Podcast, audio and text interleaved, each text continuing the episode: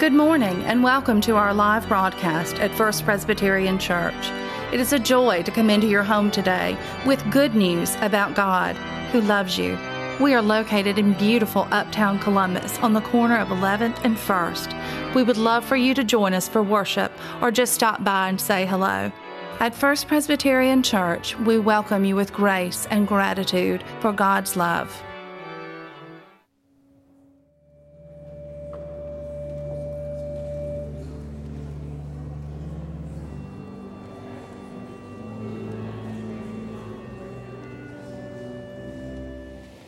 Ask those who are able to please stand for our first lesson. It's from the book of Lamentations, picking up in verse 19. And listen now to the word of God. The thought of my affliction and my homelessness is wormwood and gall. My soul continually thinks of it and is bowed down within me. But this I call to mind, and therefore I have hope. The steadfast love of the Lord never ceases, and his mercies never come to an end. And they are new every morning. Great is thy faithfulness. The Lord is my portion, says my soul, and therefore I will hope in him. And this is the word of the Lord. Thanks be to God. Please be seated. Will you stand for our second reading?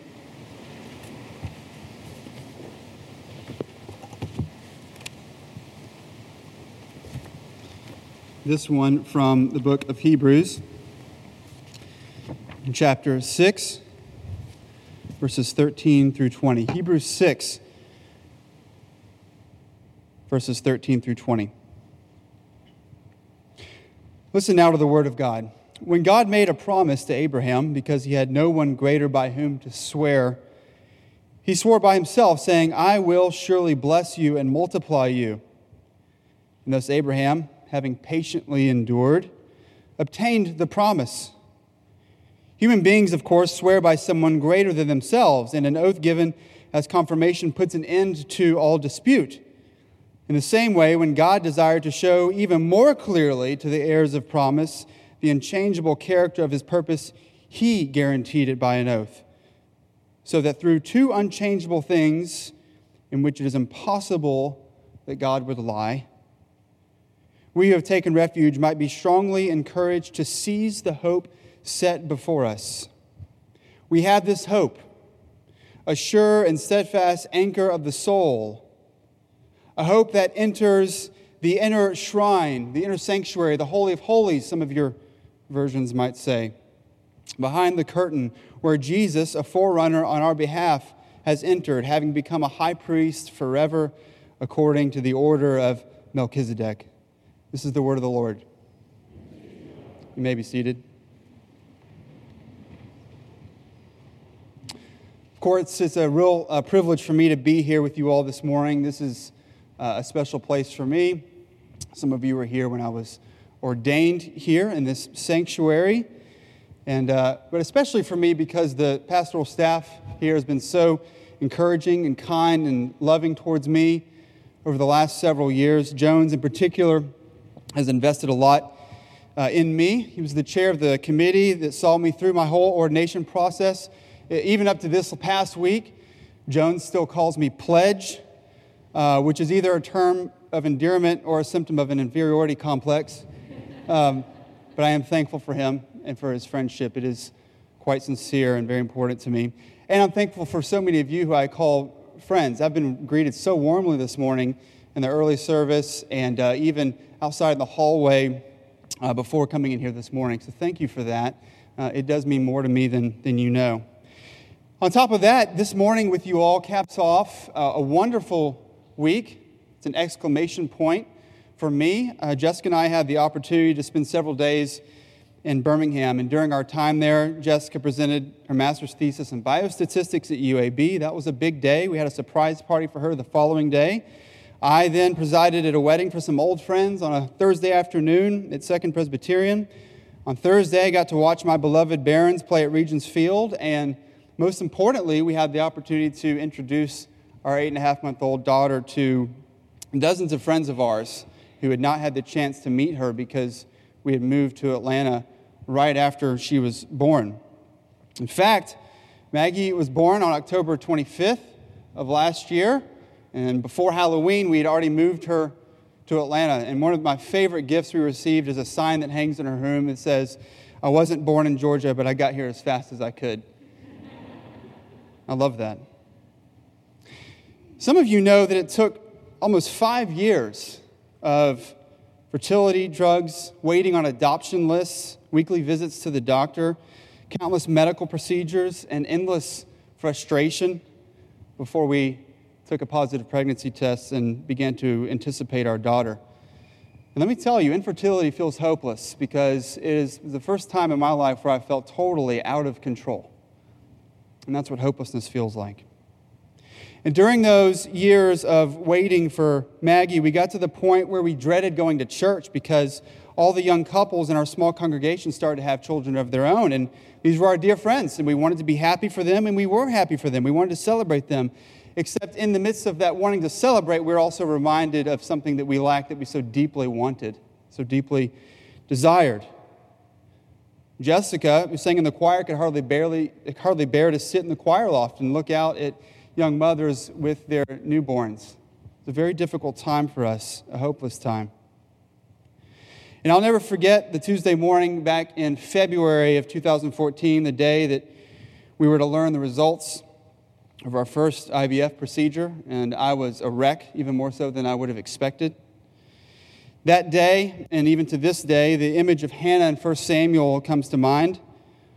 As it says there, I was distressed and prayed to the Lord and wept bitterly. And I did. I'd never wept out of stress before, out of anguish. But I did. The moment was unlike anything I'd ever experienced. I was exhausted, hopeless. Later that afternoon, we learned that we were pregnant, and I could hardly muster a response. I think that was a symptom of the exhaustion, and I stood in silence and shock. But now as I think back about that, I realize that it was a crash course in hope and in hopelessness. God was teaching me the difference between my idealized expectations for my family, for my future, for my wife and children, and what that would look like.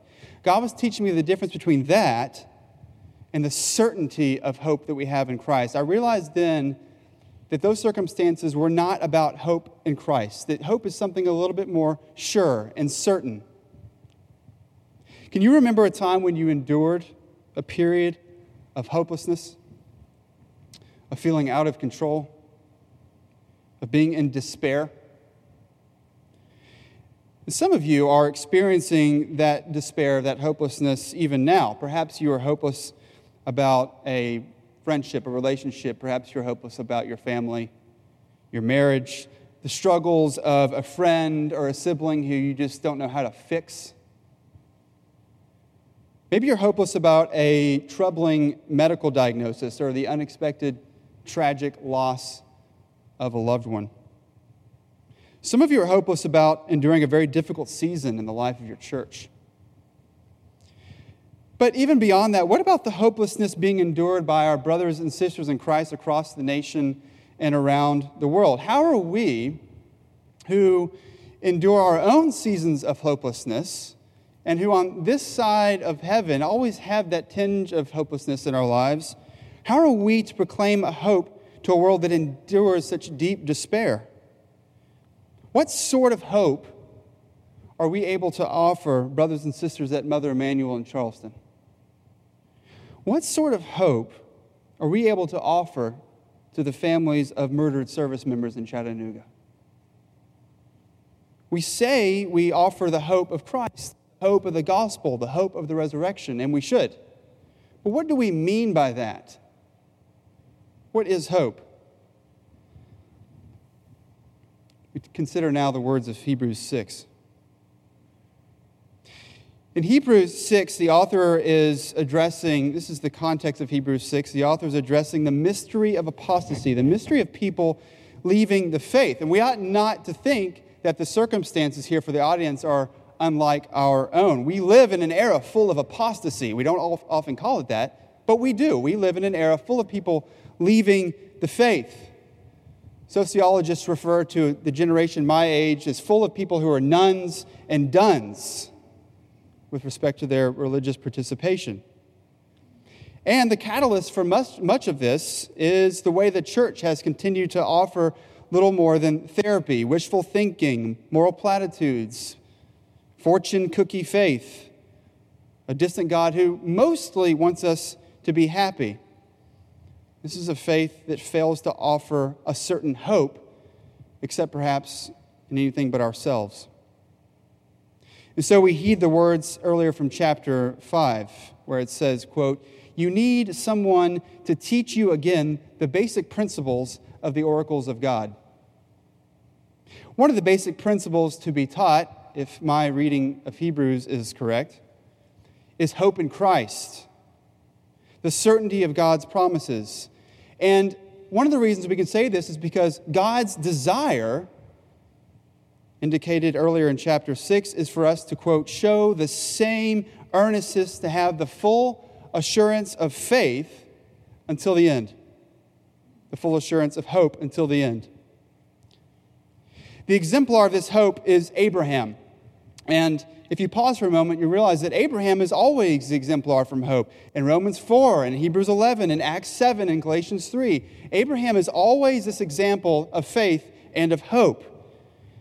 Abraham, who throughout the narrative of Genesis trusts God and waits patiently for the fulfillment of God's promises. This is our example of putting hope in God. Romans 4 puts it this way: "In hope, Abraham believed against hope that he should become the father of many nations." That's described again for us here in Hebrews 6. So Abraham is the model for hope because Abraham trusted in the certainty of God's promise, even though he doesn't know the details of what the promise will look like. He doesn't really know for sure what immediate good, if any, will come from this promise. He does not know for sure that his circumstances tomorrow will be any more improved than they are in that moment. He picks up and leaves his homeland because God tells him to. Now, this makes it seem as if faith and hope are synonymous, and I think they're very closely related, but there's a subtle yet important difference that I think will be helpful to us. Faith is about trust. Hope is about expectation and anticipation. We live by faith, but we expect by hope. Faith believes God to be truthful. Hope expects God to demonstrate his truthfulness at the right time. Faith believes that eternal life has been given to us, and hope expects that eternal life will be revealed to us at the right time.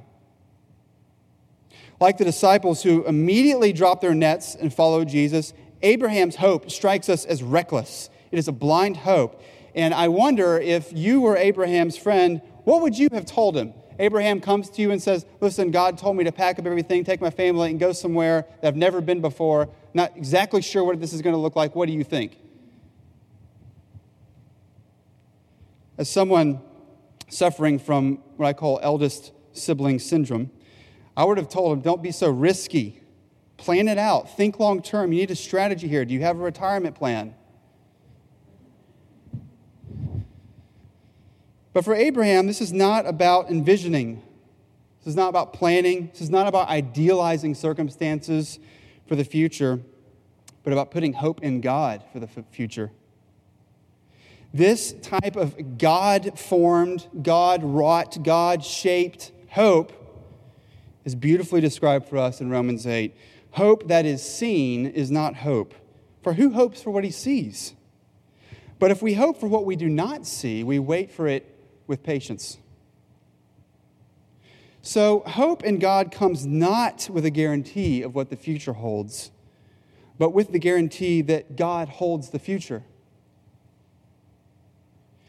As we read in verse 18, our hope in God is guaranteed by an oath that God makes with himself. I loved the children's sermon this morning. I think we could have just let that stand and I could have not preached and it would have been sufficient. Talking this idea of God making an oath with himself, about God being faithful and steadfast in his promises.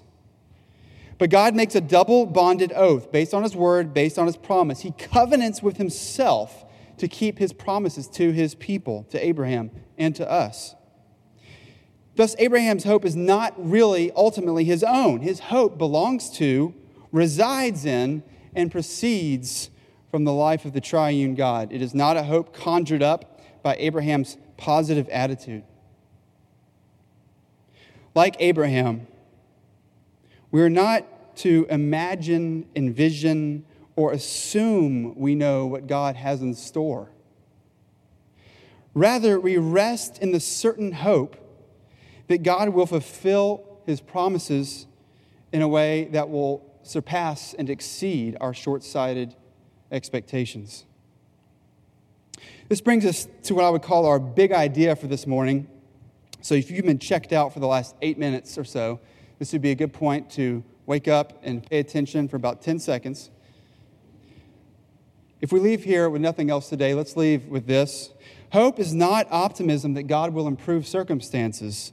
Hope is the certainty that God is with us and will have the final word in every circumstance. Hope is not optimism that God will improve circumstances, but is the certainty that God is with us and will have the final word in every circumstance. This distinction between optimism and hope is crucial. Neuroscientists have taught us a great deal about something called optimism bias. Our brains, by their nature, tend to imagine and project futures for ourselves that are unrealistically positive and bright and fulfilling. Rationally, we know that terrible things can and do often happen: illness, divorce, death, unemployment, infertility. And we know that there's a reasonable chance that one or more of these things could one day happen to us. And yet studies show that the vast majority of people envision the future as if they are the exception to all of these circumstances, as if these bad things could not happen to us. In general, this is a good thing for society because people with positive outlooks are more motivated to live long and productive lives. But in terms of hope, this can be devastating, to have these expectations of what you believe God will do for you and then for it to fall so terribly short. Optimism bias will not suffice when it comes to proclaiming hope in the midst of hopelessness and despair, because a positive attitude will not be a cure-all. A positive attitude is not enough for families in Charleston and in Chattanooga. As Christians, we cannot allow our hope in Christ to be reduced to a fleeting optimism, an irrational sort of well-wishing, a set of proof texts to offer a nice moral platitude. And this needs to be said because there's so much false teaching and false preaching on this point that leaves us in despair. Hope is so often treated as a mechanism for guaranteeing improved circumstances, a particular blessing from God. If you just have enough faith, enough hope, then God will surely do this. And it leaves people in despair. Rather, hope has to be a matter of certainty. Certainty that God will act when God sees fit to act for our good.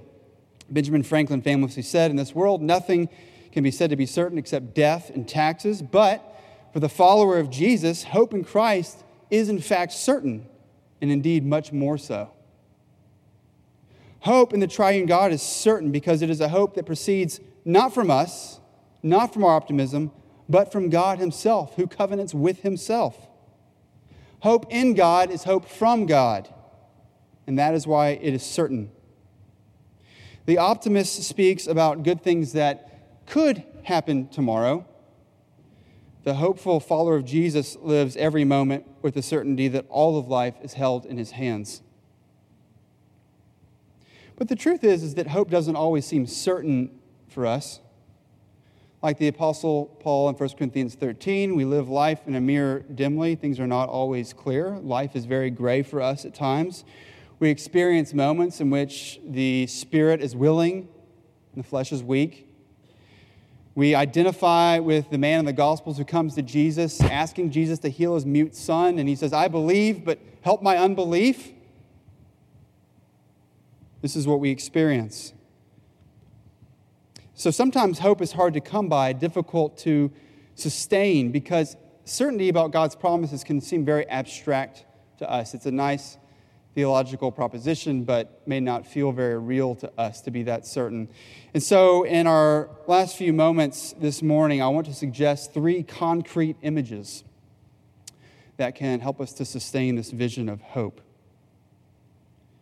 The three images are the anchor, the cross, and open hands. First, the anchor of verse 19.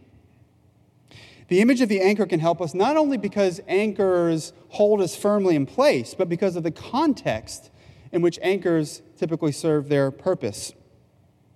And here, I am going to read from our brother, John Calvin, who has a wonderful commentary on this word. I cannot put it any better myself. Please listen to this. "Doubtless, as long as we sojourn in this world, we stand not on firm ground, but are tossed here and there as in the midst of the sea. And it is very turbulent.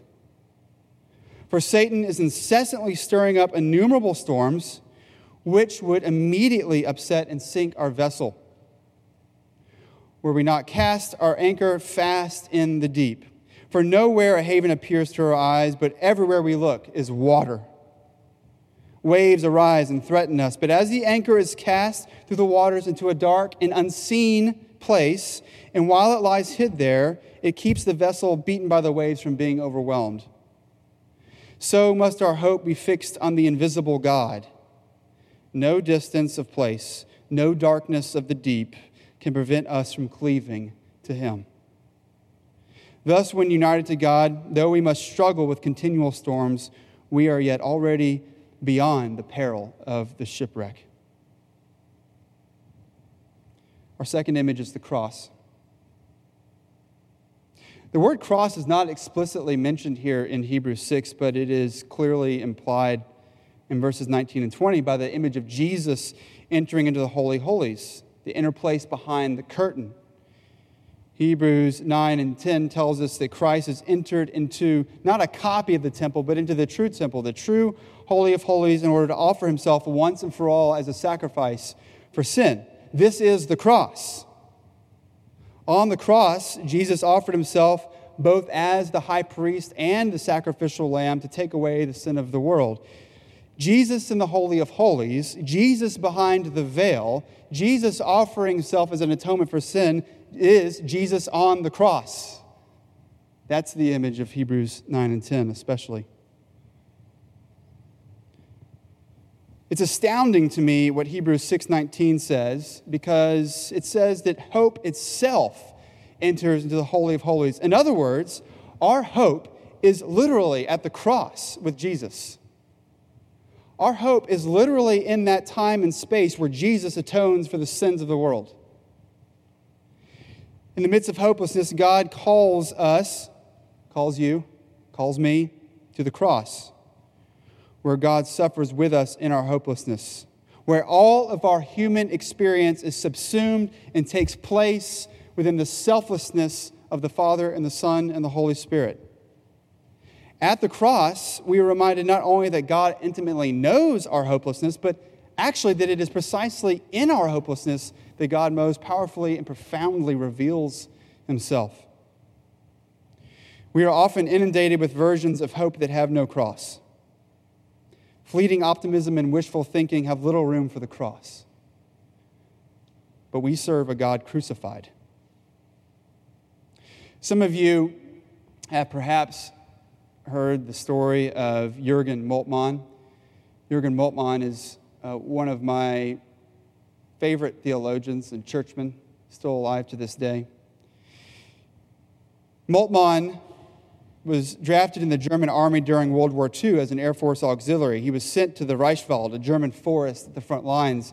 And there, in 1945, in the dark, he surrendered to the first British soldier he encountered.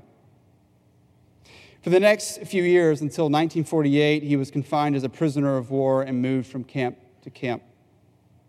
He was first confined in Belgium.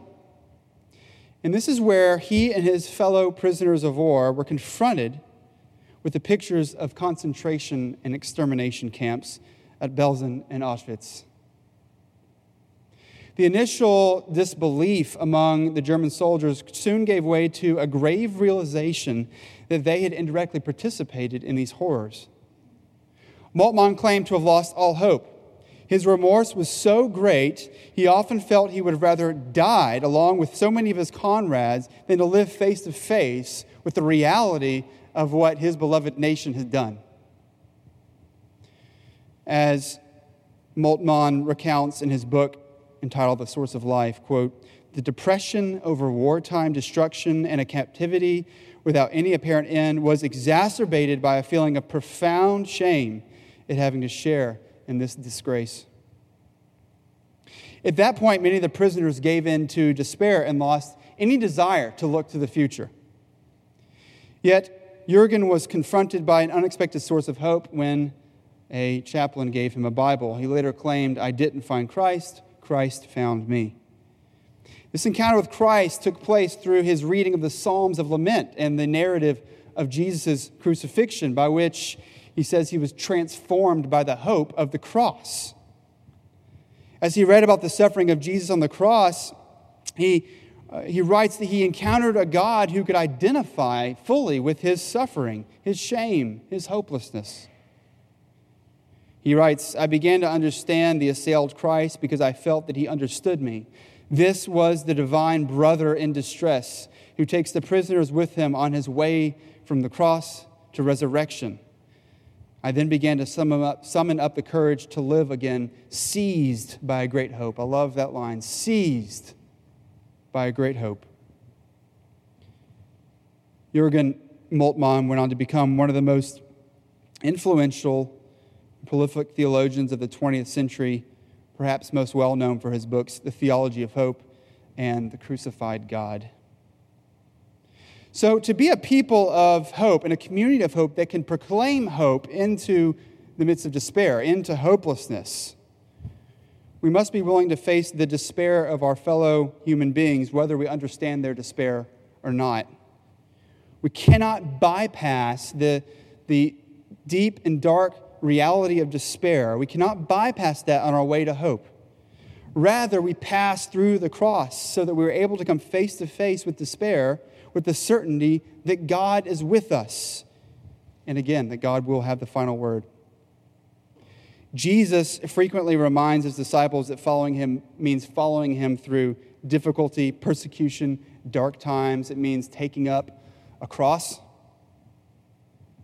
So this following of Jesus, according to the Gospels, is not particularly something that breeds optimism. But it is an act full of hope, because following Jesus even to the cross means knowing with certainty, even in death, we will find our way to true freedom, true hope. This brings us very briefly to our final image, open hands. One of the more simple but meaningful practices that I've learned from my colleagues at Macedonian Ministry in Atlanta is to approach situations with open hands, quite literally, to approach situations with open hands. With open hands, we freely receive whatever God provides and freely relinquish whatever God takes away. Our open hands means not holding on to any desires, wishes, ideals, strategies, plans too tightly. Rather, it means loosening our grip on our own lives and trusting God with our future, no matter how daunting that might seem to us. Open hands is a posture of trust, of walking into each day with the freedom that a certain hope in God can sustain. Walking into each day with open hands is to enact our statement of earlier that hope is not optimism that God will improve circumstances, but the certainty that God is with us and will have the final word in every circumstance. The only way for me to live this out is to approach every day with open hands. In fact, when you leave the building today, I invite you just for a moment to open your hands, palms up, and for that moment, rest in the certainty that God is with you and has the final word. Now, I understand as Presbyterians, if you don't want anybody else to see you do this, but as you walk out today, consider doing that for just a moment. Walk into the future with hope in God, anchored by the gospel and comforted by the cross.